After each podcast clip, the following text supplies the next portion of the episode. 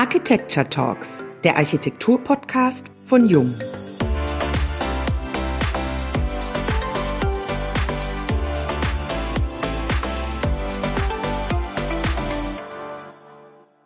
Hallo und herzlich willkommen beim JUNG Architecture Talks Podcast. Mein Name ist Nicole Heppner und auch heute begrüße ich Sie aus dem Homeoffice in Hamburg. Ein sonniges Hallo auch von mir, Diane Slavit. Ich spreche heute aus Stuttgart zu Ihnen und wir haben heute einen jungen Wilden bei uns zu Gast, nämlich Alexander Pötzsch aus Dresden, um mit uns über die Herausforderungen eines jungen Architekten zu sprechen. Schön, dass du heute bei uns bist. Hallo aus Dresden, hier ist Alexander Pötzsch. Ich freue mich, bei euch zu sein und äh, bin gespannt auf die Fragen an den jungen Wilden. Alexander hat Architektur an der T U Dresden und an der K T H Stockholm studiert. Nach dem Studium arbeitete er freiberuflich für verschiedene Büros, bevor er zweitausendsieben mit zwei Kollegen das Büro Zander Architekten GbR in Dresden gründete. zweitausenddreizehn jedoch trennte er sich dann von dem noch verbliebenen GbR-Partner und eine zwischenzeitlich gegründete Bauträger GmbH wurde ebenfalls geschlossen. Die anschließende Position als Geschäftsführer der Knerer und Lang Architekten GmbH legte er Anfang zweitausendfünfzehn nieder und gründete Alexander Pötzsch Architekten. Alexander, du verfügst über eine sehr bewegte Vita. Was hat dich dazu bewogen, den Schritt in die Selbstständigkeit zu wagen? Ähm, meint ihr die erste, die zweite oder die dritte?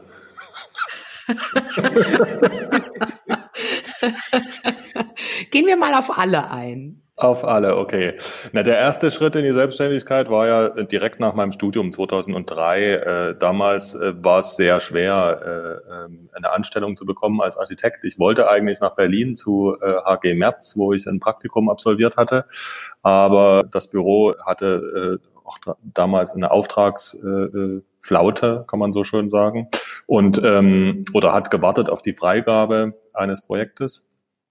Und deswegen habe ich dann hier in Dresden mich einfach umgehorcht und habe dann angefangen, hier äh, freiberuflich in äh, Dresden zu arbeiten und äh, äh, gleichzeitig gemerkt, dass ich irgendwie viel weiterkomme, weil ich eben nicht der ehemalige Praktikant bin in dem zwanzig-Mann-Büro, der sich sozusagen nach oben arbeiten muss und erstmal an den anderen neunzehn vorbeiziehen muss, die natürlich alle viel mehr Erfahrung haben und so weiter und so fort, sondern ich konnte hier äh, quasi in Dresden dann mit äh, äh, den Kollegen und dann auch meinem äh, äh, späteren Büropartner, den ich schon zweitausendvier dann kennengelernt habe, da war ich der Einzige, ne? Und äh, ich hatte zwar von Tuten und Blasen keine Ahnung, aber ich hatte Bock und ich wollte unbedingt und ich habe mich dann einfach an die Sachen reingekniet und äh, äh, es fehlten die neunzehn Mann, an denen ich hätte vorbeiziehen müssen und äh, deswegen konnte ich einfach mich äh, verwirklichen. Und als dann später irgendwann der Büroleiter anrief in, äh, äh, und meinte, so jetzt könnte ich kommen, da habe ich dann gesagt, äh, nö, ich bleib lieber in Dresden.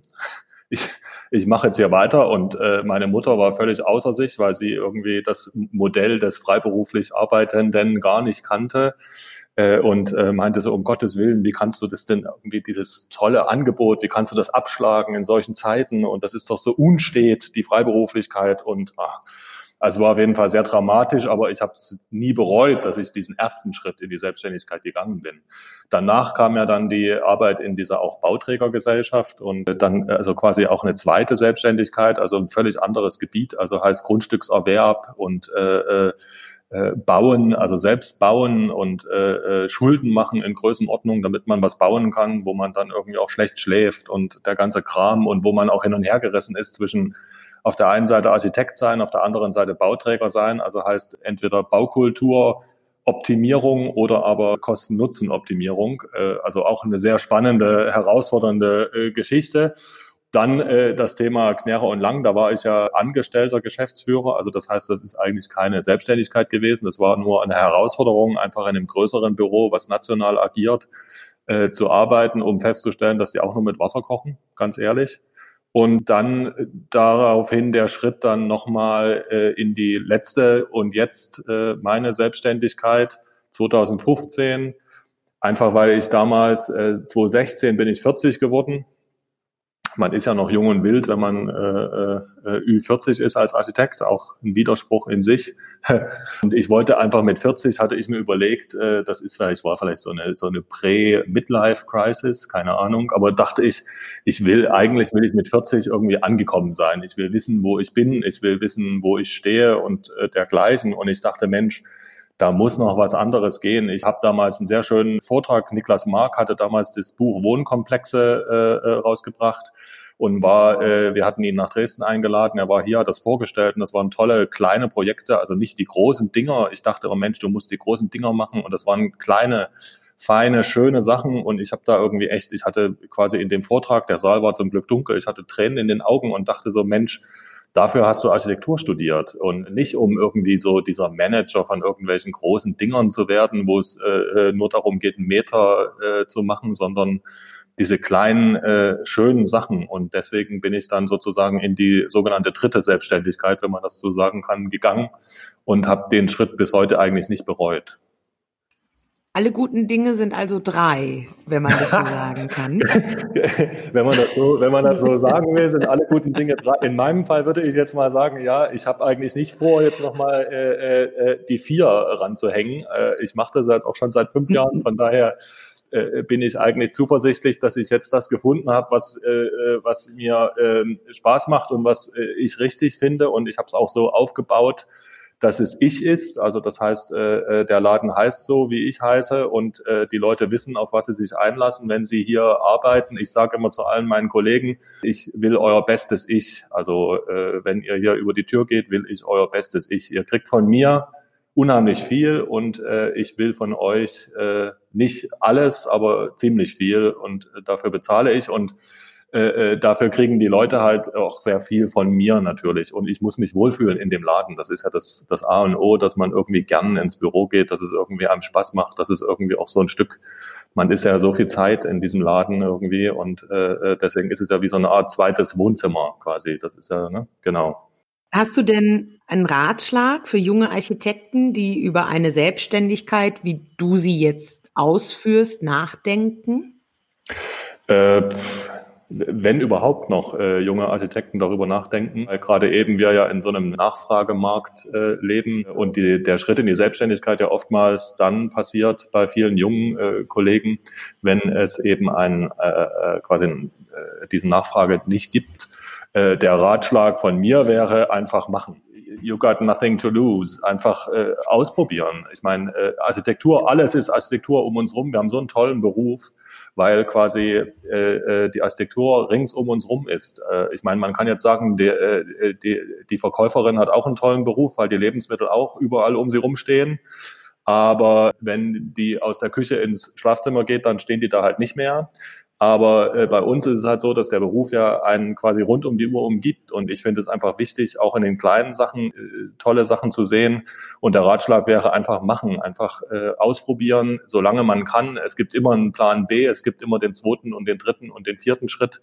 Aber man sollte äh, mit sich selbst im Reinen sein. Und äh, wenn man will, dann muss man es probieren. Und äh, im Zweifelsfall sollte man sich eher äh, Hilfe suchen, also heißt versuchen mit äh, auch mit mit älteren, mit erfahrenen Kollegen zusammenzuarbeiten, Tandems zu bilden, Argen zu bilden, um Zulassungen zu kriegen.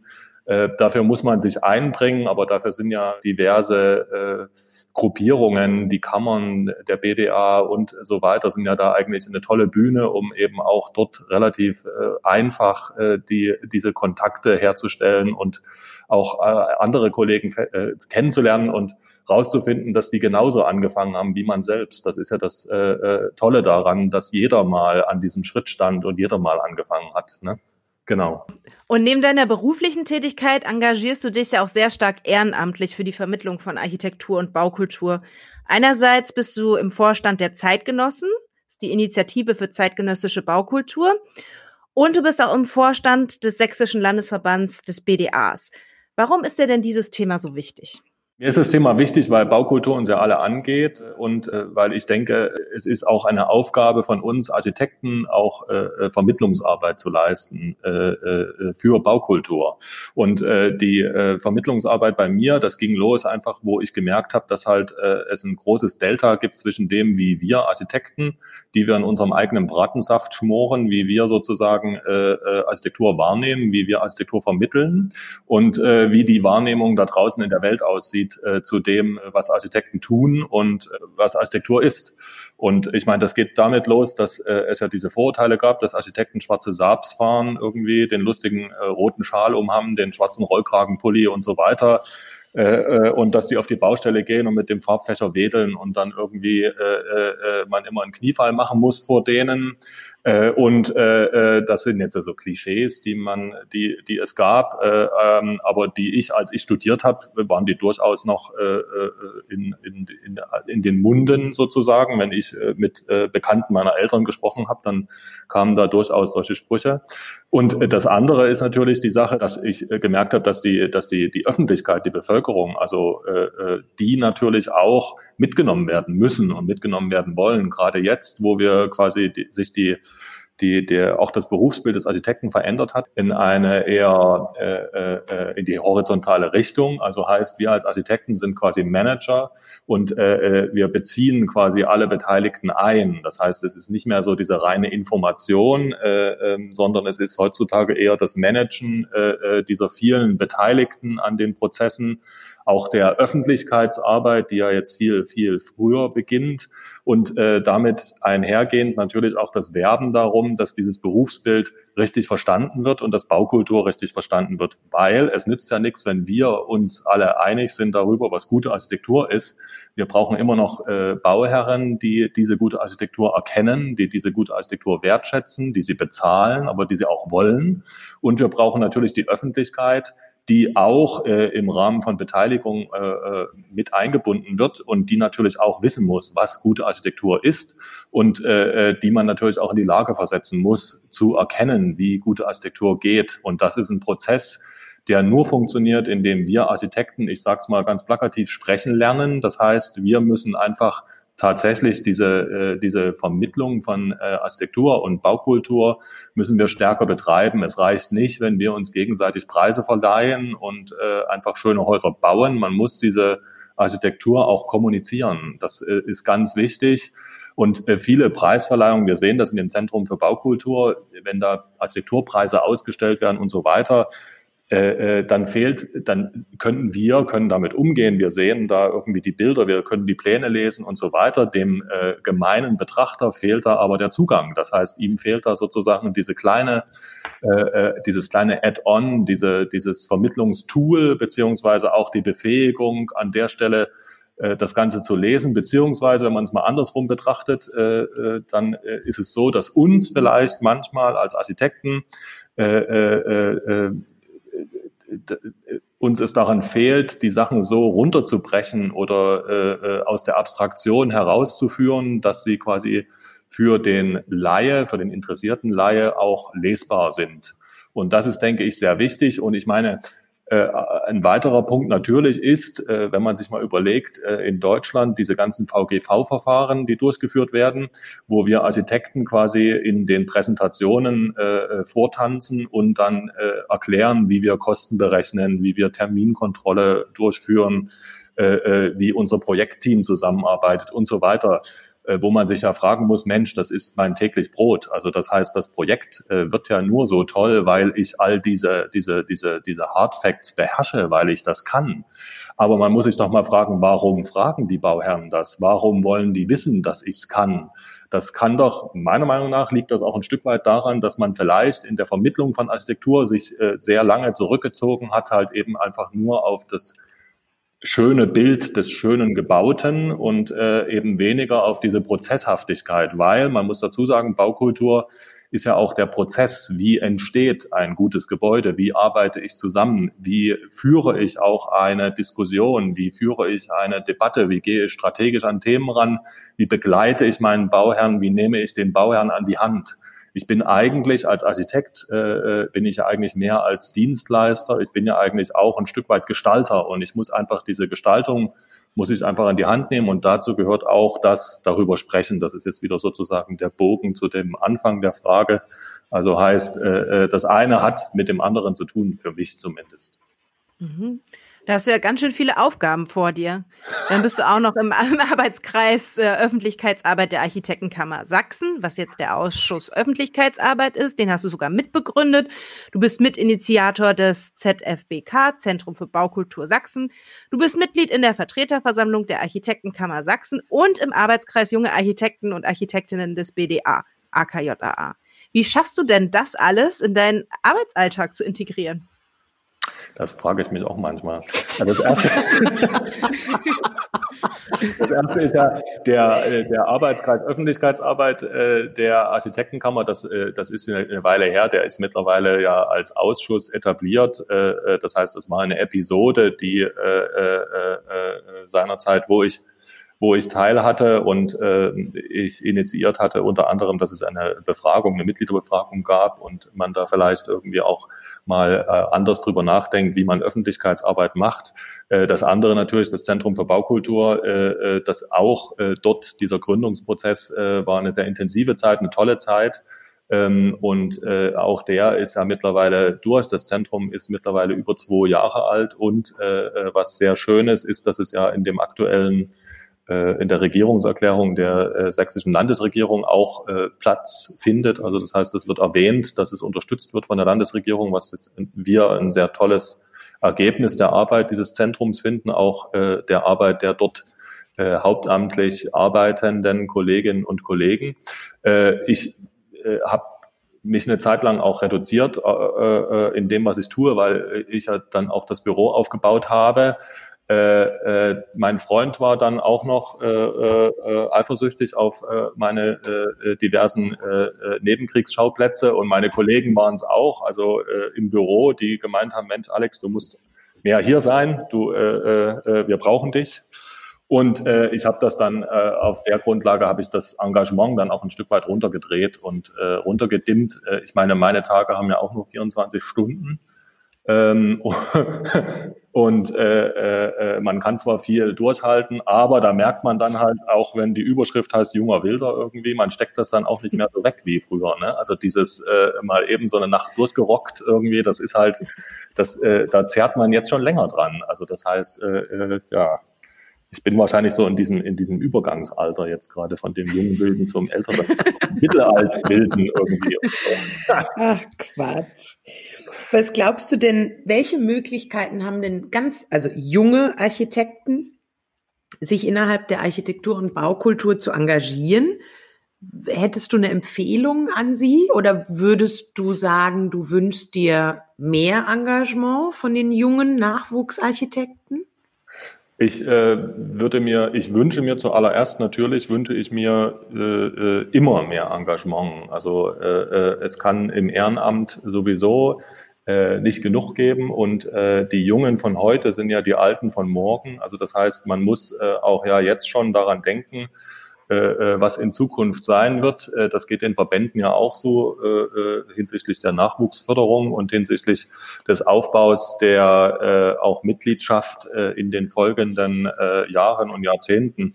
Also wie gesagt, der Wunsch, äh, sich da zu engagieren, der Wunsch mitzumachen, der Wunsch nachzufragen, sich einzubringen, auch wenn man eben noch kein Mitglied ist, zum Beispiel im B D A, der ja äh, gern von außen auch äh, als so ein elitärer Verein äh, beäugt wird, was er eigentlich gar nicht ist. Äh, äh, da hat sich in den vergangenen Jahren äh, unheimlich viel getan, äh, auch durch Generationenwechsel in den äh, Vorständen und äh, bei den Machern äh, sozusagen.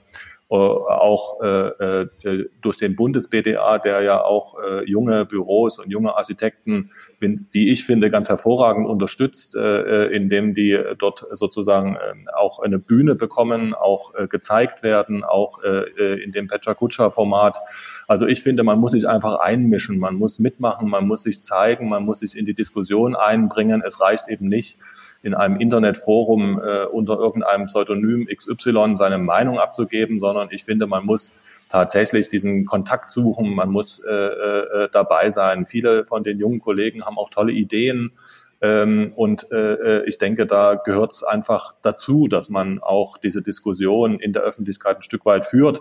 Zurückkommen zu dieser, zu diesem äh, ersten Punkt eben, warum engagiere ich mich für Baukultur? Weil eben äh, ich finde, dass äh, äh, diese, diese, die Atmosphäre, in der wir bauen, äh, wir mitgestalten müssen sozusagen. Und äh, diese Mitgestaltung äh, ist eine Aufgabe, die uns alle angeht, weil wir äh, eine Ausbildung erfahren haben, die uns befähigt sozusagen tatsächlich an der Stelle auch äh, das Wissen zu vermitteln. Und äh, ich denke, da könnten die jungen Kolleginnen und Kollegen könnten dazu sehr viel beitragen.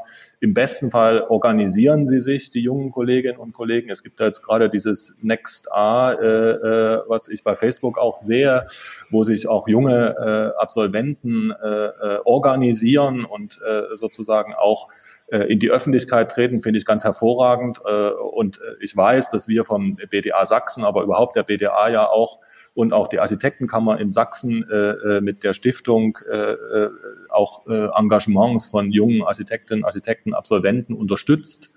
Das heißt, man muss es einfach tun, wie schon bei dem Thema der Selbstständigmachung, einfach machen und einfach ausprobieren, einfach in die Öffentlichkeit treten. Das ist einfach so ein Punkt. Ich weiß, es gibt Ressentiments, es gibt auch von vielen älteren Kollegen gibt es auch Ressentiments oder Vorbehalte, wo man sagt, Mensch, erst mal gucken, erst mal abwarten und so weiter. Aber es gibt halt auch genug Leute, die, die selbst... also die Verständnis dafür haben, die auch Ansprechpartner sind und die da Hilfe anbieten. Wir haben mit dem Arbeitskreis Junge Architektinnen und Architekten ein äh, tolles Format, äh, was wir jetzt gerade durch äh, in Deutschland äh, an verschiedenen Stellen äh, zeigen. Das ist ein Vortragsabend, wo wir vier Kollegen haben. Äh, der steht unter dem Titel äh, Ich war jung und brauchte das Geld, Reflexion über die Ideale äh, einer Jugend, wo ältere Kollegen, ältere muss man sagen, also auch junge Wilde, ehemalige A K J A A-Mitglieder, äh, die dort äh, quasi einfach erklären, wie sie zur Architektur gekommen sind, wie sie in die Selbstständigkeit gekommen sind, mit welchen Problemen und Zweifeln sie zu kämpfen hatten und wie sie es dann vielleicht doch geschafft haben oder äh, dann erst beim zweiten Anlauf oder beim dritten Anlauf geschafft haben. Äh, unheimlich ergreifend, äh, sehr persönlich, keine Nabelschau, äh, kein klassischer, äh, ich sag mal, keine klassische Projektschau, kein äh, klassisches äh, Posen, sondern wirklich eine sehr persönliche Geschichte, die Mut macht, auch jungen Kolleginnen und Kollegen und auch Absolventen und Studenten äh, einfach sich zu engagieren und äh, auf die Menschen zuzugehen. Wir haben uns natürlich auch auf deiner Website mal ein paar Projekte von dir angeschaut und äh, du durftest am Dresdner Schauspielhaus einige Umbauten planen. Wie war denn das für dich, an so einem geschichtsträchtigen Ort bauen zu dürfen? Zuallererst muss ich äh, in eigener Sache, wir basteln, wir überarbeiten gerade unsere Website, die geht dann nächstes, nächste Woche, gibt es eine neue sozusagen, weil ich die jetzt irgendwie nach fünf Jahren hatte, ich die jetzt satt. Da ist ja, dafür ist ja äh, die, die, die quasi jetzt äh, die sogenannte Corona-Pause ganz gut, dass man auch mal, dass man auch mal Zeit findet, an solchen Sachen zu arbeiten. Ähm, äh, äh, das war toll, natürlich am Schauspielhaus zu arbeiten. Also es ist natürlich eine unheimliche Verantwortung, in so einem öffentlichen Bereich äh, da aktiv zu sein. Das war äh, mittlerweile machen äh, wir das ja oder ich mache das mittlerweile ja schon seit zweitausendelf. Äh, äh, plane ich an dem Gebäude an verschiedenen äh, äh, Abschnitten sozusagen. Und äh, das ist natürlich eine ganz tolle Bauaufgabe. Äh, und ähm, am Anfang geht einem natürlich der Arsch auf Grundeis, weil man denkt, um Gottes Willen, äh, kann ich das, schaffe ich das, bin ich gut genug, habe ich genug Erfahrung und so weiter. Und ich weiß, dass als wir die ersten Male äh, dort waren, dass der dass der Bauherr auch durchaus skeptisch war, äh, ob das gehen könnte und ob ich das kann und äh, so weiter. Und am Ende, wir hatten dann äh, bei der ersten äh, Maßnahme, das war dieses Besucherzentrum, da war äh, vierzehn Tage vor der Fertigstellung, war der Bauherr nochmal auf der Baustelle. Und äh, ich meine, wer baut und äh, Baustellen begleitet und Objektüberwachung machen, weiß, dass äh, in diesen letzten zwei Wochen unheimlich viel passiert. Also Gebäude, wo man nie gedacht hat, dass sie fertig werden, werden dann doch fertig. Das ist wie bei Abgaben, wo man auch äh, vierzehn Tage vorher denkt, ach, ich habe noch viel Zeit. Am Ende ist es dann doch nicht so viel Zeit, aber man schafft's. Und äh, da war es natürlich auch so, dass der Bauherr dann da war, vierzehn Tage vor dem Ende und meinte, ach, Herr Pötzsch, äh, äh, kriegen Sie das denn hin und wird das denn hu, hu, hu? Und wir haben es geschafft. Es war äh, ein logistischer Aufwand. Es war großartig. Ich fand es eine tolle Erfahrung. Ich habe unheimlich viel gelernt. Ich bin äh, gewachsen. Ich bin sicherlich auch ein bisschen älter geworden, dass ich jetzt äh, nicht mehr ganz so viele Haare habe. Liegt vielleicht auch daran, dass mein Bart etwas angraut. Vielleicht auch da dran. Aber ähm, das war ein tolles Projekt. Äh, und ich habe äh, eigentlich äh, ist das so der Punkt, wo man so denkt, äh, das sind so Herausforderungen, die äh, einen wachsen lassen. Und man muss sich diesen Dingern, man stellt sich denen oder man läuft davor weg. Und das ist genau das Ding mit diesem Büro aufmachen.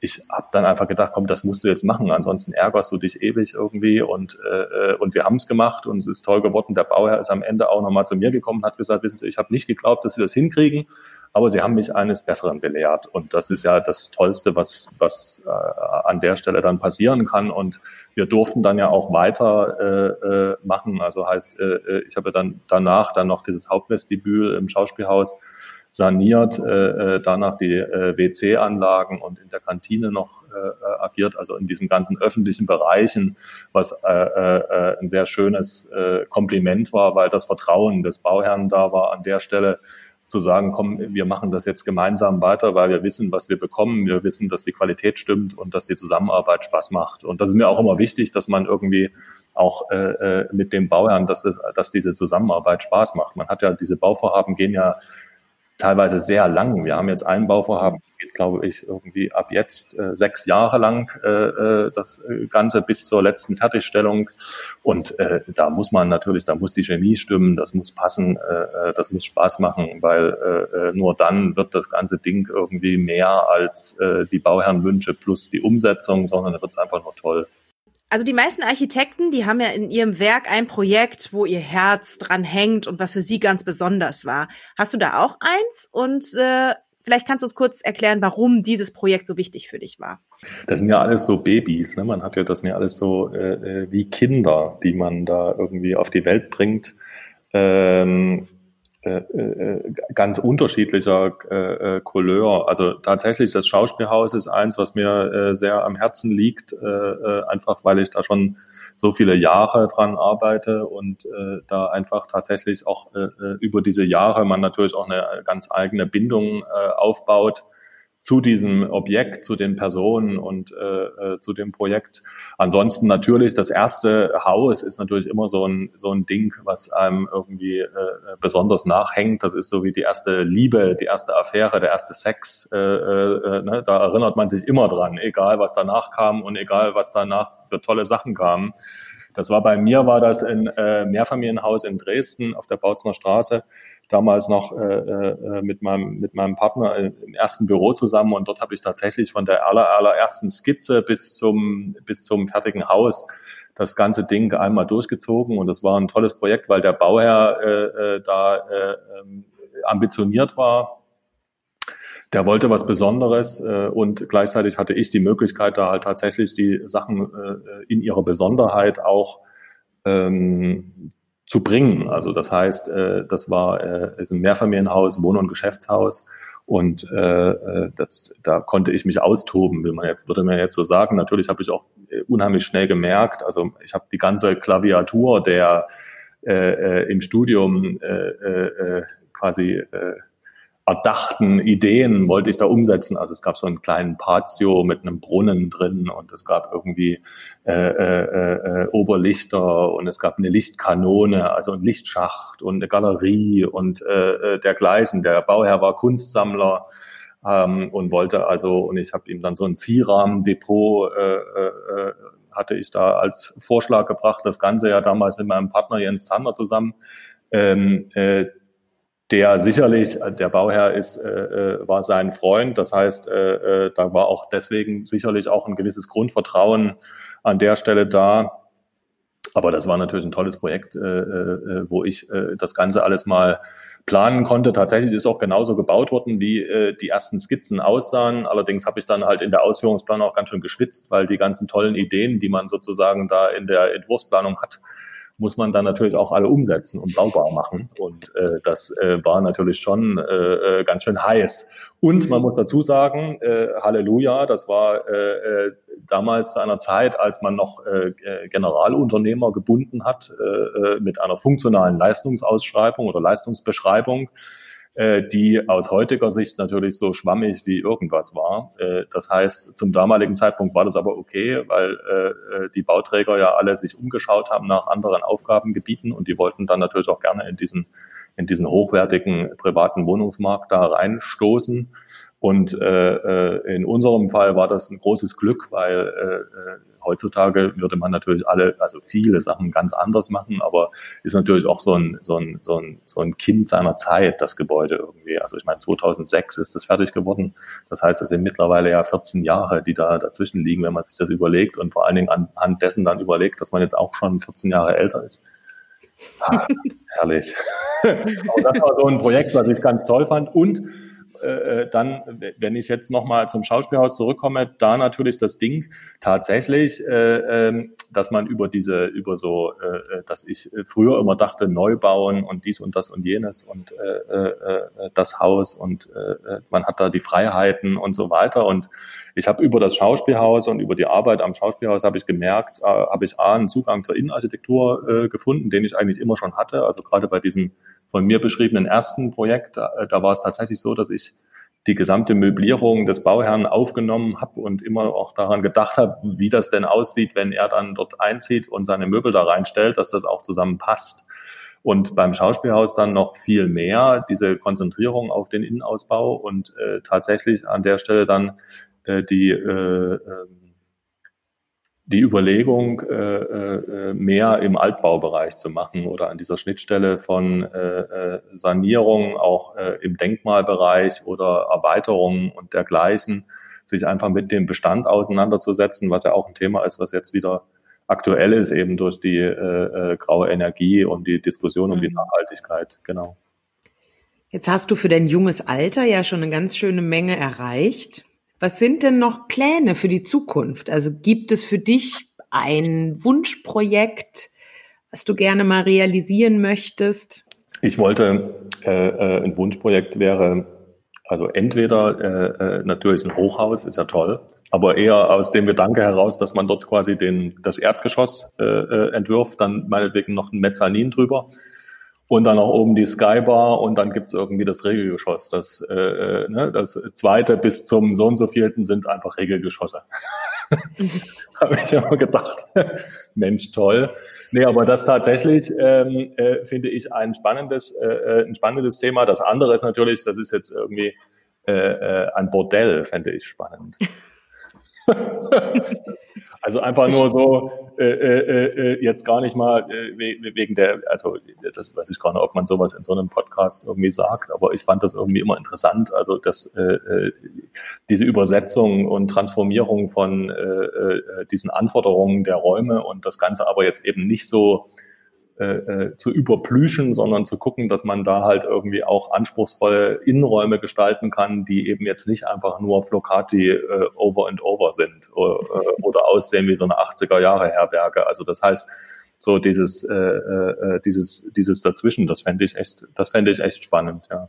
Das darfst du gerne sagen, weil wir kennen viele Architekten, die das gleichermaßen als Wunschprojekt kommunizieren Echt? würden, das aber nie in der Öffentlichkeit tun würden.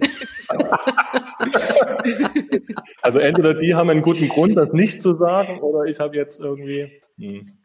Ja. Na, wer weiß, vielleicht kommen jetzt neue Projekte auf dich zu. Hm. Okay. Jetzt sind wir auch schon fast am Ende. Hast du vielleicht noch einen Tipp oder irgendwas, was du besonders unserem jungen Publikum mit auf den Weg geben möchtest? Außer, dass sich das junge Publikum äh, natürlich bei uns äh, im Büro bewerben kann und soll. Ähm. ähm, was, was würde ich dem jungen Publikum? Ich, äh, was ich, äh, was mir tatsächlich, was ich tatsächlich ein Thema finde, äh, auch wenn es jetzt kurz vor Ende ist, äh, aber man kann das ja wahrscheinlich kann man ja stundenlang drüber diskutieren, ist tatsächlich das Thema der Ausbildung und äh, äh, dergleichen. Also dem jungen Publikum würde ich an die Hand geben, äh, dass sich, dass man irgendwie ganz früh, frühzeitig äh, versucht, äh, in der richtigen Welt da draußen äh, Erfahrungen zu sammeln. Also heißt, äh, in Büros zu gehen und äh, äh, zu lernen, was dazugehört, wie das funktioniert und so weiter, weil ich tatsächlich merke, äh, bei vielen Absolventen merke ich einfach ein Defizit zwischen äh, dem, was quasi im akademischen Bereich vermittelt wird, was Architektur ist und was das der Beruf des Architekten ist, und äh, dem, was äh, was wir äh, tatsächlich als, ich sag mal, praktizierende Architekten, was da wirklich gebraucht wird, was da für Handwerkszeug gebraucht wird. Das geht damit los, dass man spricht. Das geht damit los, äh, dass man äh, äh, eben nicht alles überabstrahiert und äh, äh, weglässt, sondern dass man auch Sachen erklären muss, äh, äh, auch den Bauherren und dergleichen.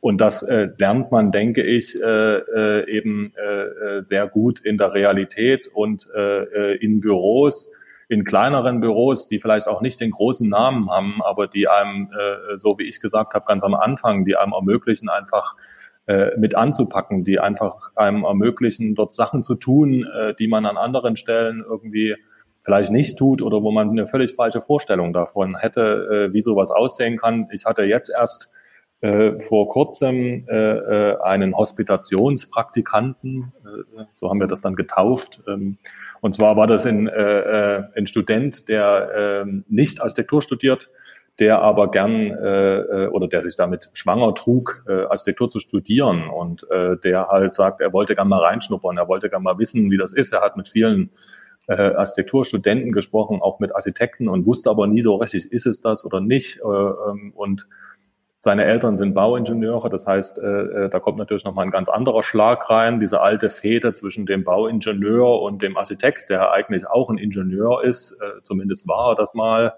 Und ähm, der hat bei uns ein Hospitationspraktikum gemacht, ganz großartig. Er weiß immer noch nicht, ob er es tut, aber er, oder tun will, aber er ist gefestigter in seiner in seiner Ansicht, und er hat äh, äh, viel dazugelernt. Und ich, er hat mich gefragt, warum machst du das? Also warum äh, äh, lässt du mich bei dir ein Hospitationspraktikum machen? Und da habe ich gesagt, ich sage, pass auf, als ich damals angefangen habe, ganz am Anfang, aber auch als ich jetzt zwanzig fünfzehn mich äh, selbstständig gemacht habe, meine sogenannte dritte Selbstständigkeit, Ähm, da gab es auch Bauherren, die an mich geglaubt haben. Da gab es Menschen, die an mich geglaubt haben. Ich hatte nichts, äh, äh, ne? Ich war jung und brauchte das Geld.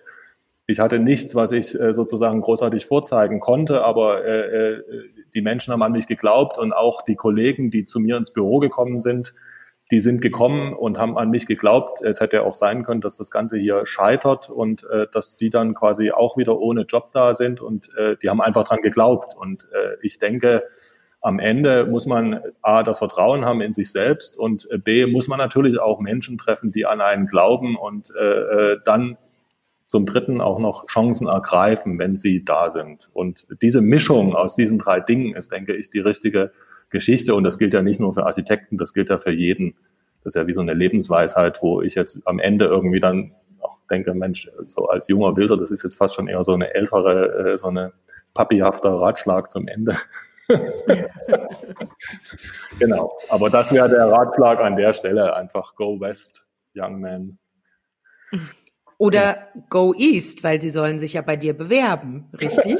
In dem Falle ja, kommt drauf an, wo sie herkommen. Also in dem Fall ja, äh, gerne auch äh, go east, ja, klar. Also wir könnten stundenlang noch weiter mit dir plaudern. Es ist unglaublich schön, inspirierend und äh, bereichernd gewesen, mit dir zu sprechen. Vielen lieben Dank für deine Zeit. Und schön, dass du bei uns warst. Ich danke euch, und äh, ich freue mich auf die anderen in der Reihe, und äh, ich freue mich darauf, meine äh, hoffentlich dialektfreie Stimme zu hören. Leicht, aber gut. Wir danken auch den Zuhörern und hoffen, dass es Ihnen gefallen hat heute. Hören Sie gerne wieder zu. Die nächste Folge kommt sehr bald. Und dann hören wir uns hoffentlich bald wieder bei den Jung Architecture Talks, dem Architektur-Podcast von Jung.